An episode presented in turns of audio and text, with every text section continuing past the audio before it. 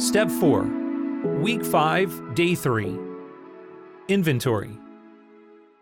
The scripture for today is 1 Thessalonians 5, verse 23 to 24, which says, Now may the God of peace himself sanctify you completely, and may your whole spirit and soul and body be kept blameless at the coming of our Lord Jesus Christ. He who calls you is faithful, he will surely do it.